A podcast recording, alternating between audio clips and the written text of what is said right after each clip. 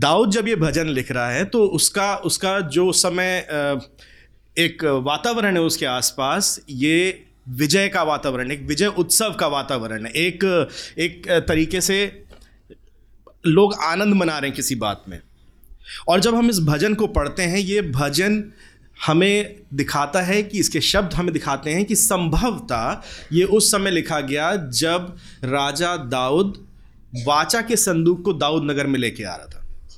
और जब वो इस भजन को लिख रहा है तो वो स्मरण कर रहा है परमेश्वर ने किस प्रकार से इसराइलियों को या यहूदी जाति को पूर्ण रीति से मिस्र से छुड़ाया, उनकी अगुवाई की उस मरुस्थल में, फिर उनको एक एक देश दिया और वहाँ उनको स्थापित किया। और अब वो इस बात का उत्सव मना रहे हैं कि परमेश्वर के वाचा का संदूक उनके बीच में अब स्थापित होने वाला है। यदि हम देखें, मेरे साथ निकाल लीजिए, ये पद पढ़ना आवश्यक है। गिनती उसका दस अध्याय उसके तैंतीस पद से लेकर के छत्तीस पद तक पढ़ूँगा। Thirty three, two, thirty six, numbers, ten.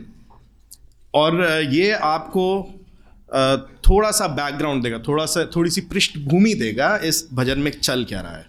और यहाँ इस प्रकार लिखा है, फिर इसराइलियों ने यहुआ के पर्वत से प्रस्थान करके तीन दिन की यात्रा की। ये वही पर्वत है जहाँ उन लोगों को वाचा दी गई है, सीने पर्वत। वाचा मिलने के बाद, संदूक बना लिए जाने के बाद, अब वो लोग वहाँ से प्रस्थान कर रहे हैं। यहुआ की वाचा का संदूक भी तीन दिन उनके लिए विश्राम का स्थान ढूंढता हुआ उनके आगे आगे चलता रहा।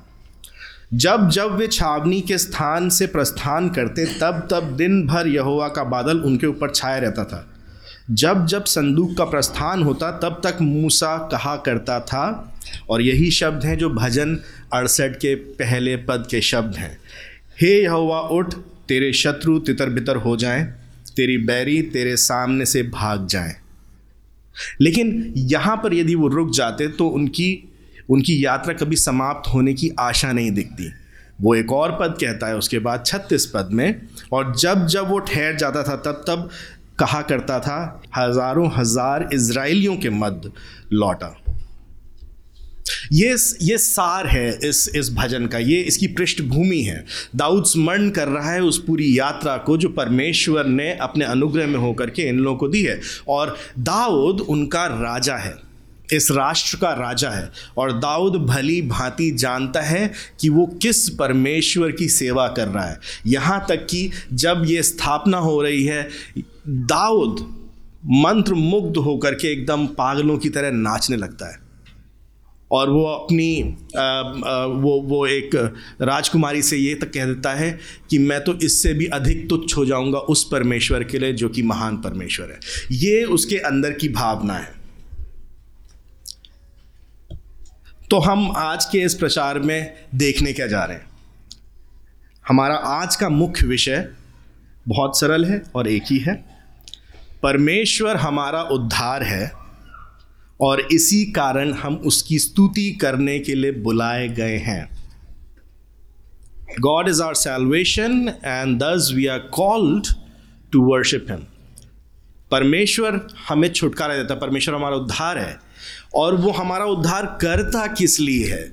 गोल क्या है? लक्ष्य क्या है उसका हमारा उद्धार कराने का? उसका लक्ष्य सिर्फ़ इतना है कि हम सिर्फ़ और सिर्फ़ उस परमेश्वर की स्तुति करें। और इस मुख्य विषय को हम दो भागों में देखेंगे। पहला भाग, परमेश्वर हमारा उद्धार है।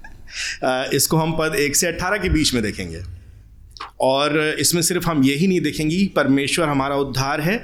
हम ये समझेंगे कि उद्धार का सार या तत्व क्या है, उसकी प्रक्रिया क्या है। ये पद एक से अट्ठारह के बीच में।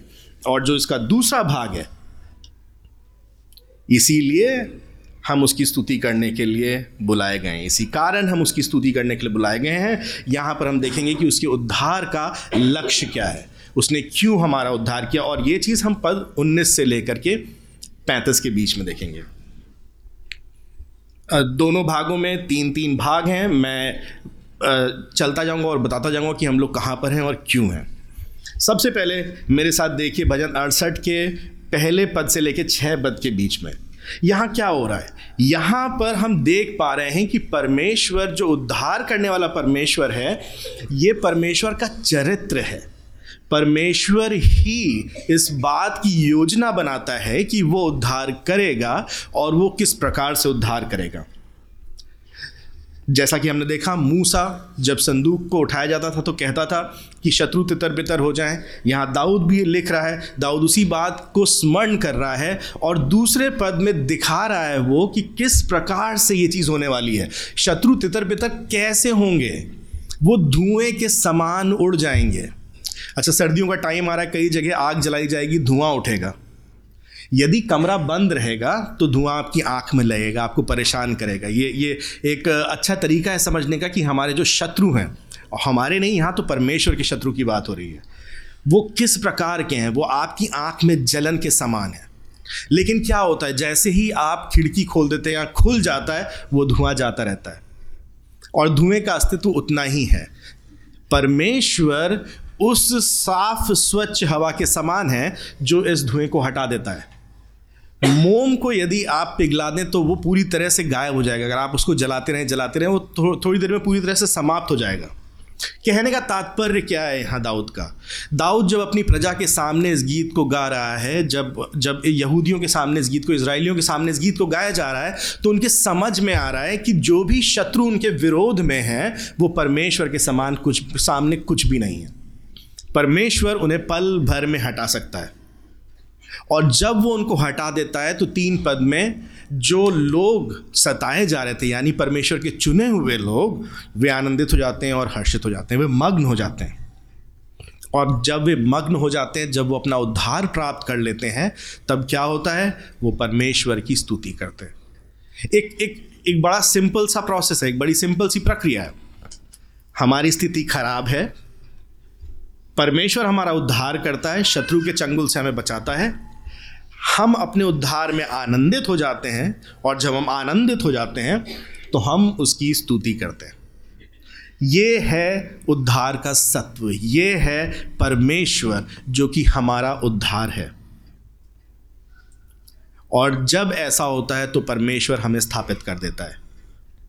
यदि हम इफिसियों उसका दो अध्याय और एक पद से लेकर के छः पद को थोड़ा सा स्मरण करें। वहाँ पर हम इसी बात की एक प्रतिबिंब को देखेंगे। मैं आपके लिए जल्दी से पढ़ दूँगा इसके कुछ पोर्शंस दो पद, दो अध्याय, पहले पद से लेकर छः पद के बीच में बात हो रही है कि हम अपने अपराधों के कारण मरे हुए हैं।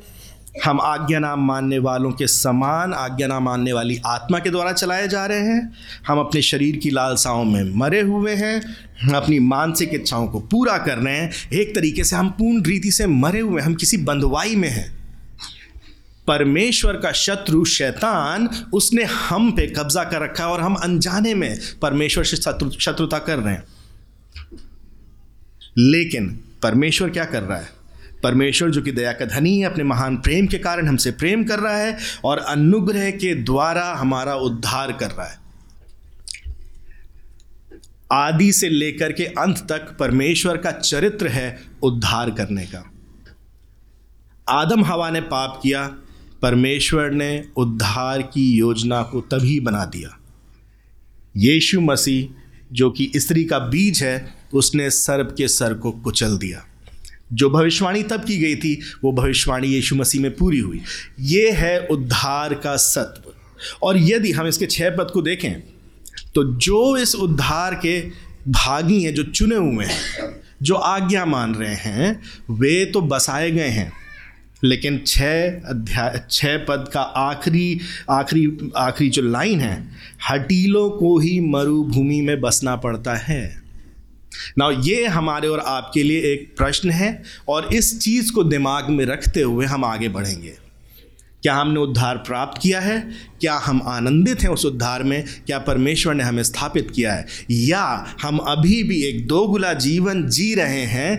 इस प्रजा का भाग तो बनने की बात कर रहे हैं, लेकिन हम वास्तव में मरुभूमि में पड़े हुए हैं। इस बात को हम दिमाग में रखते हुए आगे बढ़ेंगे।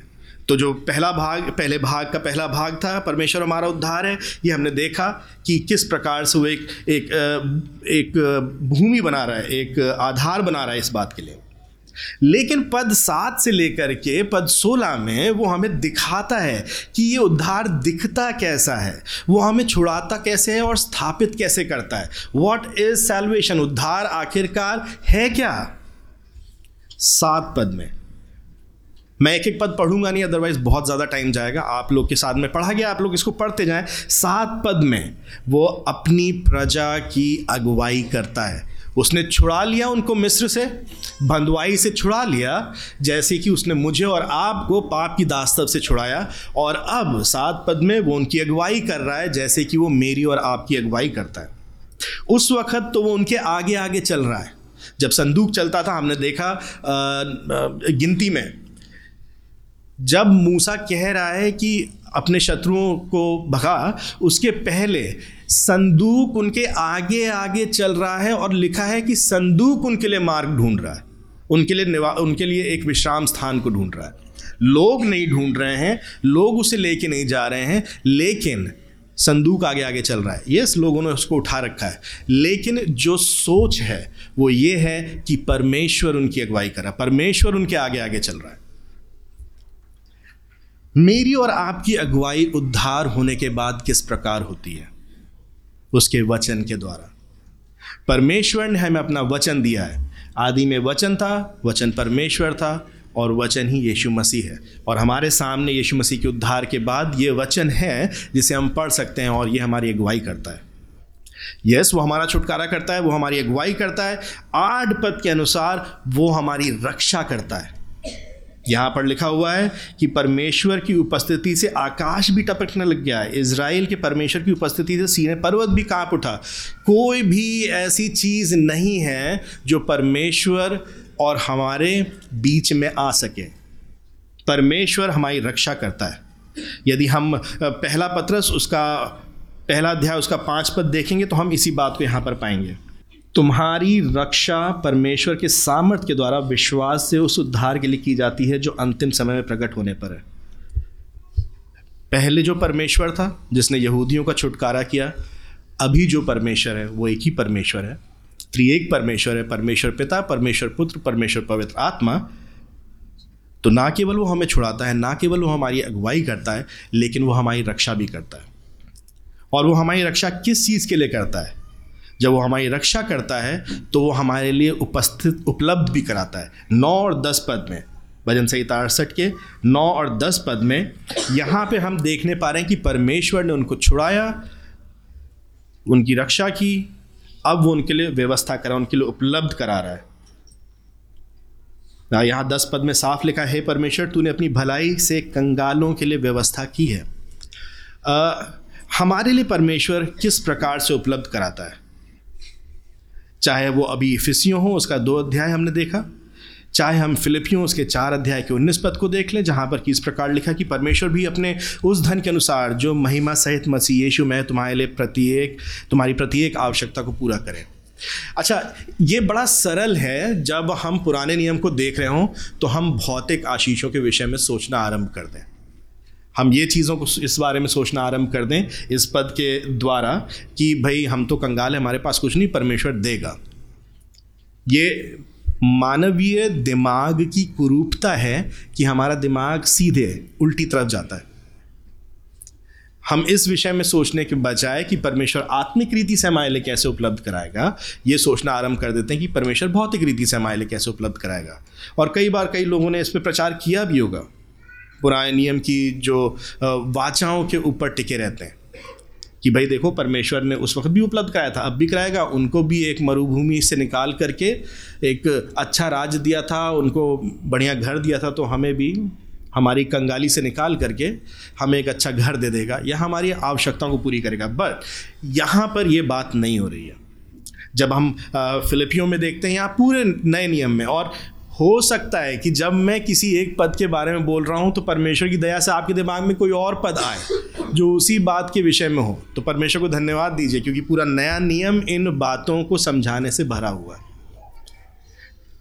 तो हम देख रहे थे कि उद्धार की प्रक्रिया क्या है। वो हमें छुड़ाता है, वो हमारी अगुवाई करता है, रक्षा करता है, हमारे लिए उपलब्ध कराता है, और उससे भी बढ़ करके ज़रूरी नहीं कि हम एक बार छूट गए तो छूट गए। हमारे ऊपर अटैक नहीं होगा हमारे ऊपर फिर से वार नहीं किया जाएगा। यस yes, किया जाएगा। इसीलिए ग्यारह पद से चौदह पद के बीच में हम इस बात को देखते हैं कि परमेश्वर हमारे स्थान पे लड़ता है और शत्रुओं का नाश कर देता है। एंड रोमियो आठ और उसका इकतीस पद इस बात को बहुत अच्छी रीति से कहता है यदि परमेश्वर हमारे साथ है तो हमारे विरोध में कौन है? यदि परमेश्वर हमारे पक्ष में है तो हमारे विरोध में कौन है? अच्छा हम क्यों पुराने नियम के इस पद को ले रहे हैं और फिर उसके बाद नए नियम के एक पद को देख रहे हैं? क्योंकि हम चाहते हैं कि हम हम और आप इस बात को देख पाए कि परमेश्वर के वचन में एक साम्यता है, एक जैसा है परमेश्वर का वचन। चाहे वो दाऊद पुराने नियम में गीत लिख रहा हो विजय का, चाहे नए नियम में प्रेरित कलीसियाओं को पत्रियाँ लिख करके उनको कलीसिया के जीवन के विषय में बता रहे हो। परमेश्वर के उद्धार की प्रणाली तब भी वही थी और अब भी वही है। हमारे ऊपर बहुत प्रकार के वार हो सकते हैं और होते हैं। हम में से जब प्रभु भोज हो रहा था तो ये बोला गया कि ये मेज़ हम ये नहीं कह रहे कि सिद्ध लोगों के लिए, लेकिन उन लोगों के लिए है जो पाप से लड़ते हैं, प्रयास करते हैं। एंड इस पाप की लड़ाई में बहुत आवश्यक है कि परमेश्वर पवित्र आत्मा हमारी सहायता करे। क्योंकि हम पाप से लड़ना ही नहीं चाहेंगे, यदि पहली बात हमारे भीतर पवित्र आत्मा का वास नहीं होगा। जो एक चीज़ कलीसिया में कई एक बार देखी जाती है, वो है दोगुला जीवन। और ये दोगुला जीवन इस बात का प्रमाण है कि परमेश्वर की सहायता हम नहीं लेना चाह रहे हैं और हम किसी पाप में, किसी बात में बने हुए हैं। यहाँ पर वो कहता है, बारह पद में, अड़सठ अध्याय के बारह पद में कि सेनाओं के राजा भाग जाते हैं, वे भाग जाते हैं। जो घर में रह जाती है, वो लूट बांट लेती है। क्योंकि लड़ कौन रहा है? परमेश्वर लड़ रहा है। ये लूट बांटने वाली नहीं लड़ रही है। हाँ हमें शैतान का सामना करना है, लेकिन उसको पराजित कौन करता है? उसको पराजित परमेश्वर ने कर दिया है। और अब मैं और आप उस स्त्री के समान हैं, जो कि एक समय तो निर्बल थे, लेकिन अब क्योंकि परमेश्वर ने हम पे दया कर दी है, हम इस लूट को बांट ले रहे हैं। ये लूट क्या है? ये हमारे उद्धार की लूट है। किसी ने किसी से लड़ाई करी और फ़ायदा हमें हुआ। यीशु मसीह ने शैतान को पराजित किया क्रूज पे, उसके सर को कुचल दिया। हमारे पापों का बोझ अपने ऊपर ले लिया, जो कि हम बाद में भी देखेंगे। और फिर अब हमें क्या मिल गया? हमें सेत मेत में फ्री में, बिना कोई दाम चुकाए, बिना कोई कर्म कांड किए परमेश्वर का उद्धार मिल गया। ये है परमेश्वर के उद्धार की प्रक्रिया। और सबसे अंत में, पंद्रह और सोलह पद, जब ये सब होता है, इसी के साथ साथ वो हमें स्थापित करता है। परमेश्वर ने हमें एक बंधुआई से छुड़ाया यहूदियों को इसराइलियों को उस वक्त बंदवाई से छुड़ाया, उनकी अगुवाई की, उनकी रक्षा की, उनके लिए उपलब्ध कराया, उनकी ओर से लड़ा, उनको मुफ़्त में, उनको मुफ़्त में लूट दे दी और उन्हें स्थापित कर दिया। यदि आप पंद्रह और सोलह पद देखें, मैं आपके लिए पढ़ूँगा। बाशान का परमेश्वर, पर्वत, परमेश्वर का पर्वत है। बाशान का पर्वत अनेक शिखरों वाला पर्वत है। हे शिखरों वाले पर्वतों, तुम क्यों ईर्षा से उस पर्वत को घूरते हो जिसे परमेश्वर ने अपने निवास के लिए चाहा? निश्चय यहोवा वहाँ सर्वदा वास करेगा। परमेश्वर का पर्वत, परमेश्वर का संदूक, ये सब चीज़ें इसलिए महत्वपूर्ण है क्योंकि स्वयं परमेश्वर उसमें है। आज के समय में भी सीने पर्वत है। एक समय था जब व्यवस्था दी जा रही थी, परमेश्वर वहाँ पर था, तब तब बाड़ा लगा था कि कोई सीने पर्वत पे नहीं चढ़ेगा। यदि कोई उसे छू भी लेगा तो मर जाएगा। क्या आज के टाइम में हम जाके सीने पर्वत को छुएँगे तो मर जाएँगे? नहीं मरेंगे। चढ़ते होंगे लोग उस पर आए मेरी माम पूरा भरोसा है, मुझे लोग जाते होंगे सीने पर्वत पे। तो क्यों क्यों उस वक्त लोग मर जाते थे? क्योंकि परमेश्वर की उपस्थिति थी। गॉड्स प्रेजेंस परमेश्वर की उपस्थिति ने उस पर्वत को महत्वपूर्ण बनाया भय योग्य बनाया। आज के समय में मुझे और आपको किस प्रकार से परमेश्वर ने स्थापित किया है? हम लोग पहला पत्र से प्रचारों को सुन रहे हैं। दो अध्याय का नौ और दस पद में आपके लिए पढ़ूँगा। अब हमें परमेश्वर ने कैसे स्थापित किया? परंतु तुम एक चुना हुआ वंश, राजकीय याजकों का समाज, एक पवित्र प्रजा और परमेश्वर की निज संपत्ति हो, जिससे तुम उसके महान गुणों को प्रकट कर सको, जिसने तुम्हें अंधकार से अपनी अद्भुत ज्योति में बुलाया। एक समय तुम प्रजा ना थे, अब परमेश्वर की प्रजा हो। तुम पर दया हुई, ना हुई थी, अब तुम पर दया हुई है। और ये किस संदर्भ में चल रहा है? ये कलीसिया के संदर्भ में चल रहा है। यदि हम उसके पहले के भागों को, उसके दो अध्याय के पहले के सेक्शन को पढ़ेंगे तो वहाँ भाग को पढ़ेंगे तो वहाँ यही बात हो रही है। किस प्रकार से यहूदी गैर यहूदी जुड़ रहे हैं और एक पवित्र मंदिर का निर्माण हो रहा है और ये कलीसिया का एक रूपक है। मैं और आप आज यहाँ बैठे हैं। हम लोग सत्य वचन की कलीसिया हैं, एक समूह है, चुना हुआ।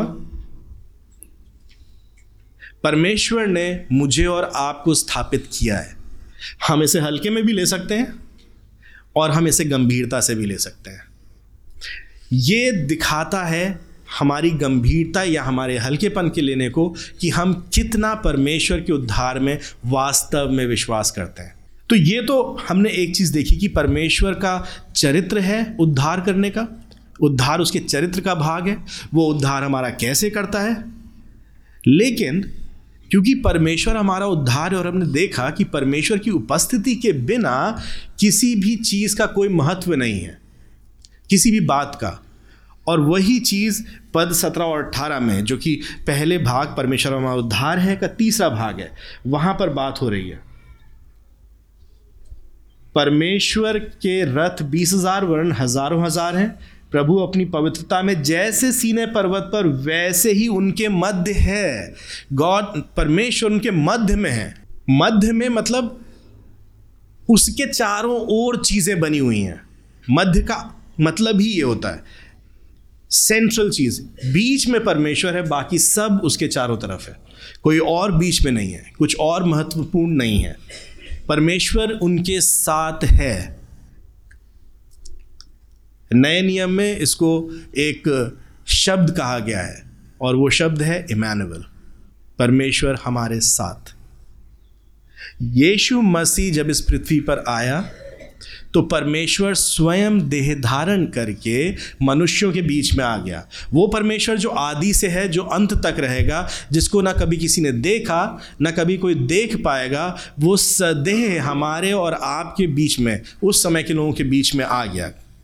और उसने लोगों को परमेश्वर के विषय में बताया। और फिर पद 18 कहता है, तू ऊँचे पर चढ़ा, तू बंदियों को बंधवाई में ले गया, तूने लोगों से वरन हटीले लोगों से भी भेंट ली कि यह परमेश्वर वहाँ वास करे। यीशु मसीह भी ऊँचे पे चढ़ा। और इसी बात को हमने आज सुबह देखा जब पश्चाताप की प्रार्थना हमने की।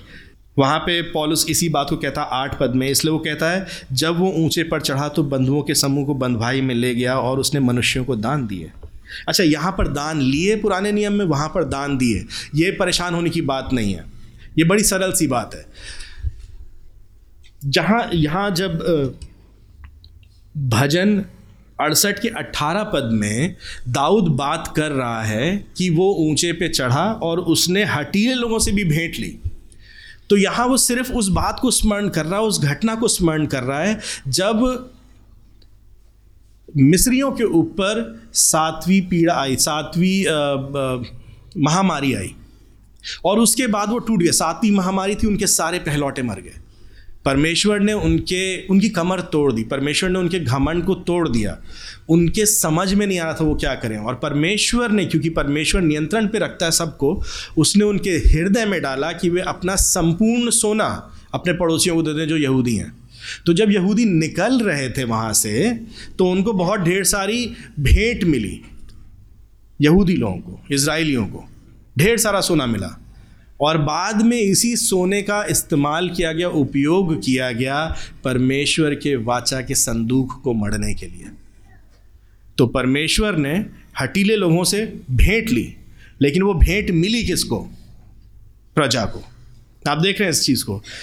उसने भेंट ली और दी।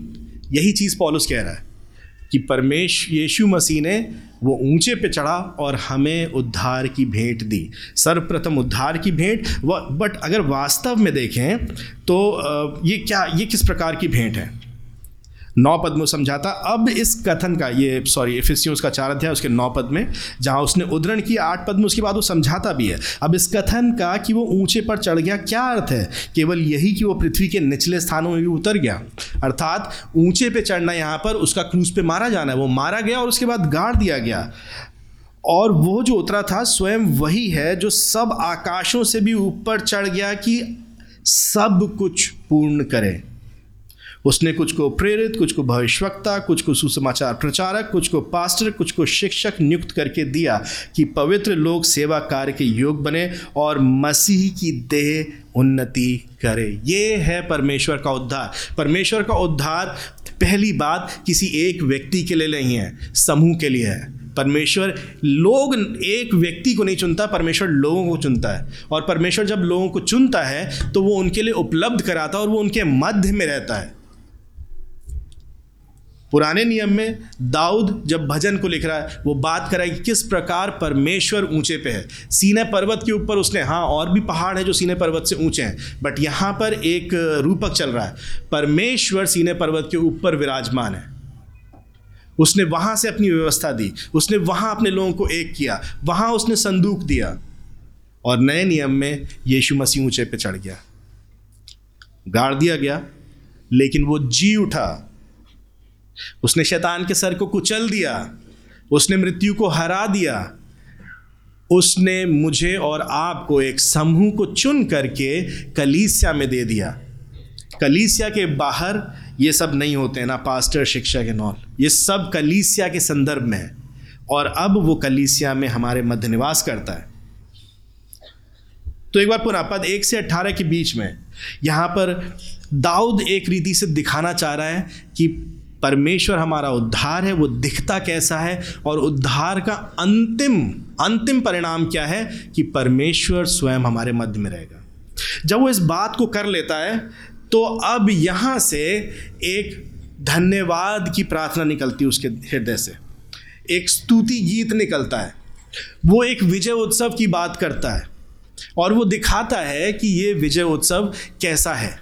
पद 19 पद 19 से 35 दूसरा भाग इस कारण, क्योंकि परमेश्वर हमारा उद्धार करता है, इसी कारण हम उसकी स्तुति करने के लिए बुलाए गए हैं। ये उद्धार का लक्ष्य है। परमेश्वर हमें उद्धार इसलिए नहीं देता है कि हम अपने जीवन में यूँ ही संसार में आनंद मनाते रहें। कार्य बिना विश्वास अधूरा है। अधूरा नहीं है, मरा हुआ है सॉरी तो उसने हमें उद्धार क्यों दिया है? हम क्यों विश्वास करने पाते हैं उस पर ताकि हम उसकी स्तुति करें, हम उसकी आराधना करें, हम उस विजय उत्सव का भाग बने। किन चीज़ों के लिए हमें उसकी स्तुति करनी है? तीन बातें। पद उन्नीस से लेकर तेईस में हमें उसके छुटकारे के कार्य के लिए उसकी स्तुति करनी है। ये उन्नीस से तेईस पद में है और यहाँ पर वो बात कर रहा है, उन्नीस और बीस पद में, धन्य हो प्रभु जो प्रतिदिन हमारा बोझ उठाता है। परमेश्वर जो हमारा उद्धार है। जब जब दाऊद इस बात को लिख रहा है तो एक पद है जो कि मैं वास्तव में पढ़ना चाहूँगा यहाँ पर, और वो है यशाया छियालीस अध्याय, एक से लेकर चार पद तक, बेल देवता झुक गए, नबो नतमस्तक हो गया, उसकी प्रतिमाएँ, उनकी प्रतिमाएँ पशुओं और मवेशियों पर लदी हैं। ये बात कर रहा है इसराइल ये इसराइलियों की बात हो रही है। इसराइलियों के पास ये देवी देवता हैं। वो कह रहा है, जिसको तुम उठाए फिरते हो वो अब भारी बोझ बन गया है। हाथ थकाने वाला बोझ। ये इनके द्वारा ली गई मूर्तियाँ, संसार, जिन देवी देवताओं को पूज रहा है, उनकी मूर्तियाँ ये यहूदी लोग लादे फिर रहे हैं। और अब ये मूर्तियाँ इनके लिए बोझ बन गई हैं। वे नतमक, मस्तक हुए, वे सब झुक गए। वे सब, वे उस भार को छुड़ा नहीं सके, परंतु आप ही बंदवाई में चले गए। ये ये हो रहा है यहूदियों के साथ।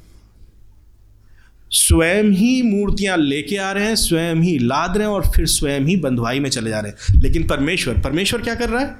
हे याकूब के घराने हाँ इसराइल के घराने के शेष बचे हुए सब लोगों, मेरी सुनो। मैं, मैंने तुम्हें गर्भ से ही उठाए और जन्म से ही लिए फिरता हूँ। तुम्हारे बुढ़ापे में भी मैं वैसा ही बना रहूँगा और तुम्हारे बाल पकने के समय तक तुम्हें उठाए रहूँगा। मैंने ही तुम्हें बनाया है और मैं तुम्हें लिए फिरूँगा। मैं तुम्हें उठाए रहूँगा और छड़ाता रहूँगा। ये परमेश्वर का हृदय है। जब हमने देखा पहले भाग में कि परमेश्वर का चरित्र उद्धार है, वो चीज़ दाऊद भली भांति समझ पा रहा है क्योंकि उसको मालूम है कि उसके पूर्वजों ने किया क्या है। उसके पूर्वजों ने संसार के साथ मिल के उन मूर्तियों को लाद करके स्वयं को बंदवाई में डाला, लेकिन परमेश्वर उन्हें छुड़ा के लेके आ गया।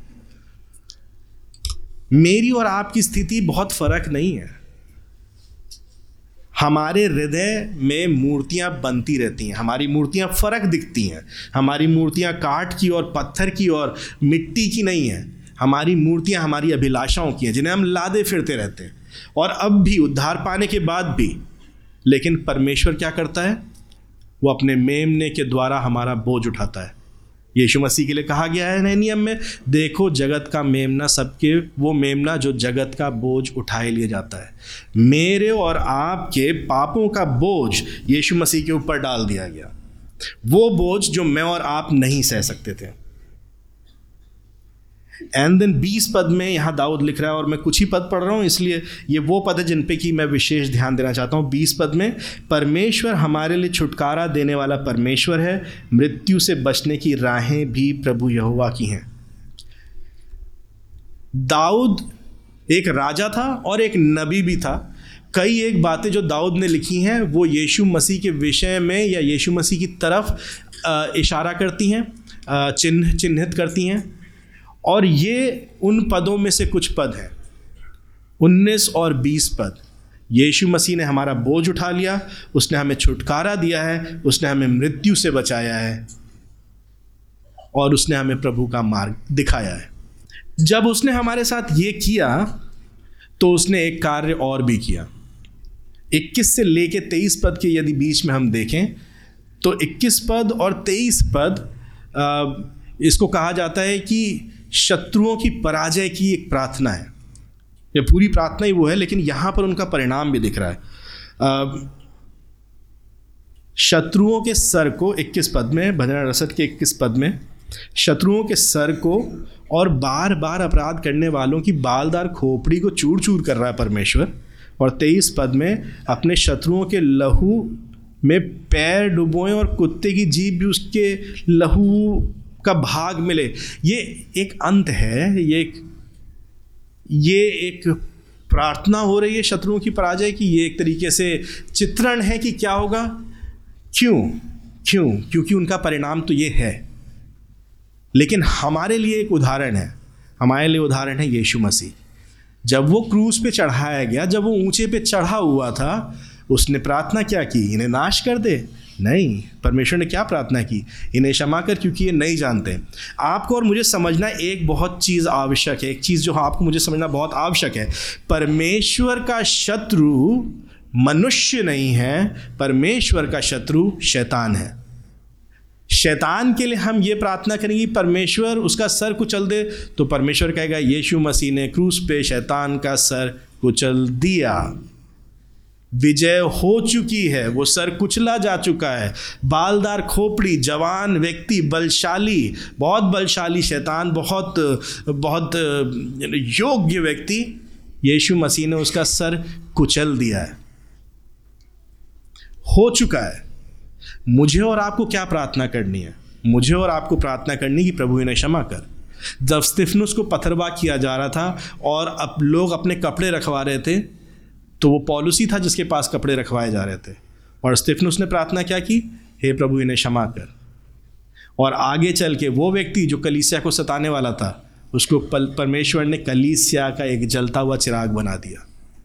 तो मुझे और आपको नहीं मालूम कि आज जो हमें सता रहे हैं, परमेश्वर ने उन्हें चुना है कि नहीं चुना? है परमेश्वर उनको कल को क्या करेगा? उनका, उन, वो उद्धार पाएँगे, नहीं पाएँगे? बट मुझे और आपको एक कार्य अवश्य करना है। मुझे और आपको संपूर्ण संसार के हर व्यक्ति के लिए प्रार्थना करते रहना, विशेष रीति से जो हमें सताते हैं। क्यों? क्योंकि हम चाहते हैं कि वो भी उद्धार पाएँ। मनुष्य परमेश्वर का शत्रु नहीं है, शैतान है। तो हम मनुष्यों के लिए ऐसी प्रार्थना नहीं करेंगे कि परमेश्वर इन्हें नाश कर दे। हम प्रार्थना करेंगे, परमेश्वर, जैसे आपने हमें बचाया है, वैसे ही नहीं भी बचा। हमें परमेश्वर के छुटकारे और उसके न्याय के लिए उसकी उसकी स्तुति करनी है। ये चीज़ स्तुति के योग्य है। ये पद उन्नीस से तेईस था। पद चौबीस से सत्ताईस में परमेश्वर की विजय। हमको परमेश्वर की विजय के लिए उसकी स्तुति करनी है। यहाँ पर हम देखने पाएँगे कि एक विजय उत्सव चल रहा है।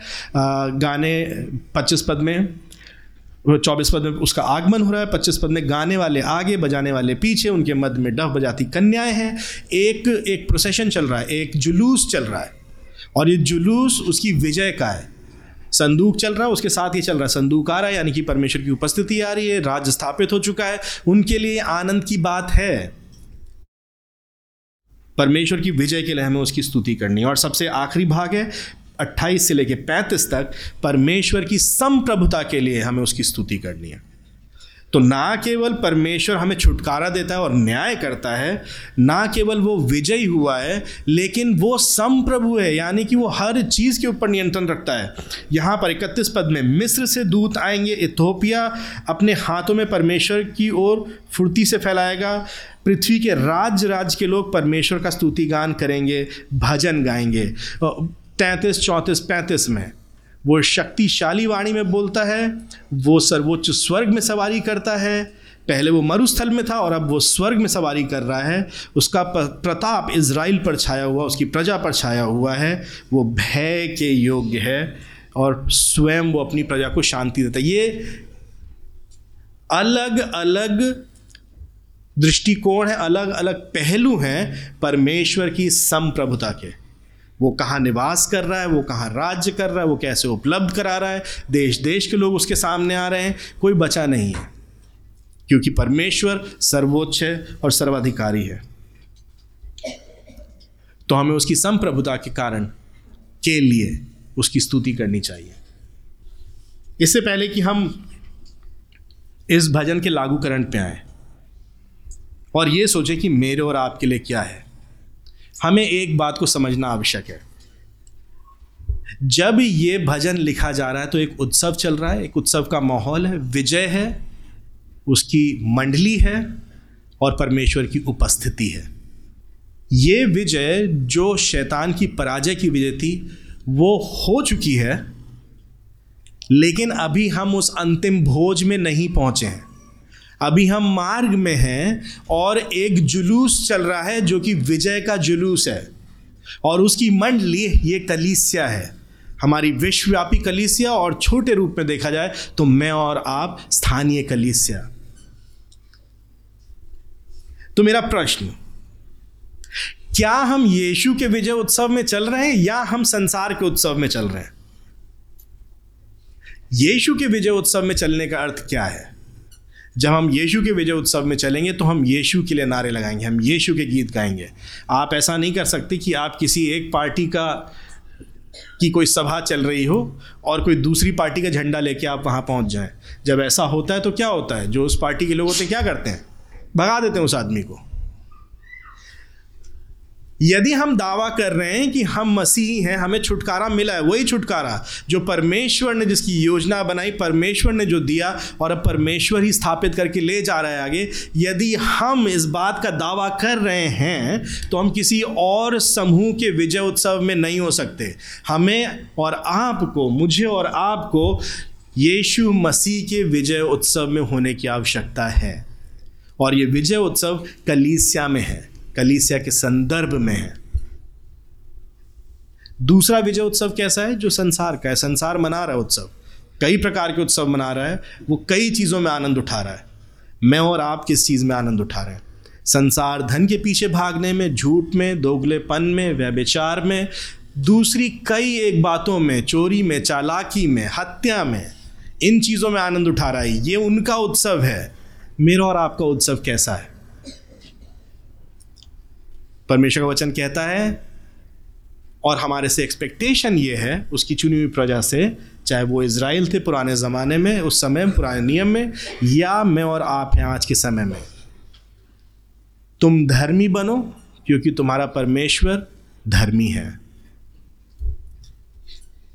अगर मैं और आप धार्मिकता का पीछा नहीं कर रहे हैं तो हम मुँह से गीत गा सकते हैं। आज सुबह भी हम लोगों ने गाए हम मुस्कुरा करके एक दूसरे को जय मसीह की बोल सकते हैं, जैसा कि हम हर बार बोलते हैं।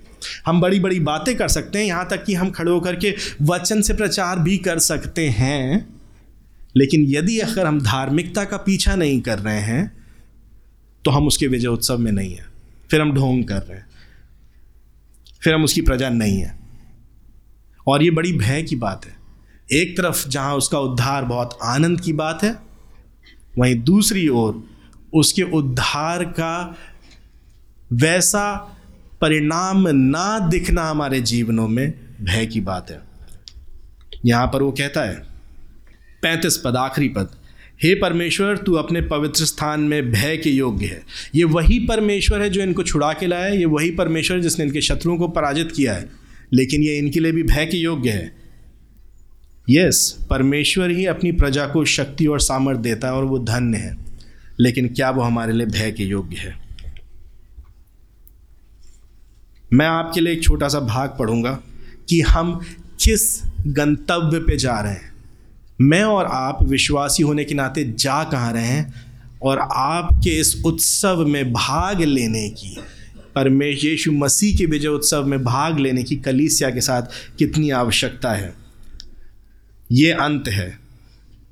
प्रकाशित वाक्य उसका उन्नीस अध्याय मैं आपके लिए पढ़ दूँगा। जय जयकार, इस पर लिखा हुआ है, इसकी हेडिंग है। इन बातों के पश्चात मैंने स्वर्ग में मानो एक बड़े जन समूह को उच्च स्वर में कहते सुना हाल उद्धार, महिमा और सामर्थ हमारे परमेश्वर ही के हैं, क्योंकि उसके निर्णय सच्चे और धर्म हैं, क्योंकि उसने उस बड़ी वैश्या का, जो अपने व्यविचार से संसार को भ्रष्ट करती थी, न्याय किया है। और अपने दासों के लहू का बदला उससे ले लिया है। उन्होंने फिर दूसरी बार कहा हाले उसका धुआँ अनंतकाल तक ऊपर उठता रहेगा। तब चौबीस प्राचीनों और प्राणियों और प्राणियों ने परमेश्वर को जो सिंहासन पर बैठा था, गिरकर दंडवत किया। छह पद। फिर मैंने, मानो एक विशाल जनसमूह की आवाज़ तथा समुद्र की लहरों और बादल के घोर गर्जन को यह कहते सुना हाले क्योंकि प्रभु हमारा सर्वशक्तिमान परमेश्वर राज्य करता है। नौ पद। फिर उसने मुझसे कहा, लिख, धन्य है वे जो मेमने के विवाह के भोज में आमंत्रित हैं। उसने मुझसे कहा यह परमेश्वर के सत्य वचन है। हम मेमने के भोज की तरफ़ बढ़ रहे हैं। हम उस विवाह उत्सव में हैं। क्या कलीसिया तैयार है इस भोज के लिए? कलीसिया विश्वासियों का समूह है, मैं और आप। हम में से प्रत्येक को अपने जीवन को जांचने की आवश्यकता है। क्या हम वास्तव में दाऊद के समान आनंद मना रहे हैं उस उद्धार का जो हमें और आपको प्राप्त हुआ है? क्या हम उसके धार्मिकता के विजय उत्सव में चल रहे हैं? ये जानते हुए कि परमेश्वर हमारी ओर से लड़ रहा है। क्या हम पाप से लड़ने का प्रयास कर रहे हैं? या हम फिर संसार की तरह हैं और एक दिन हम इस उत्सव में नहीं होंगे? शायद हम मरुभूमि में भरे होंगे। आइए हम परमेश्वर से प्रार्थना करें।